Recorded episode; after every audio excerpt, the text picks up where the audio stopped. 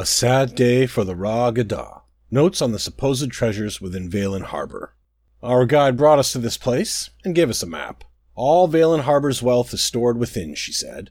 She and her comrades lied to us, which should come as no surprise. They are pirates, after all. I am now convinced there are no riches in this cave, despite what this supposed treasure map says. But the others insist on continuing the search. This distraction keeps us from throwing our entire might at Valen Harbor. Greed has taken the place of glory among these men. It is a sad day for the Ra Gada.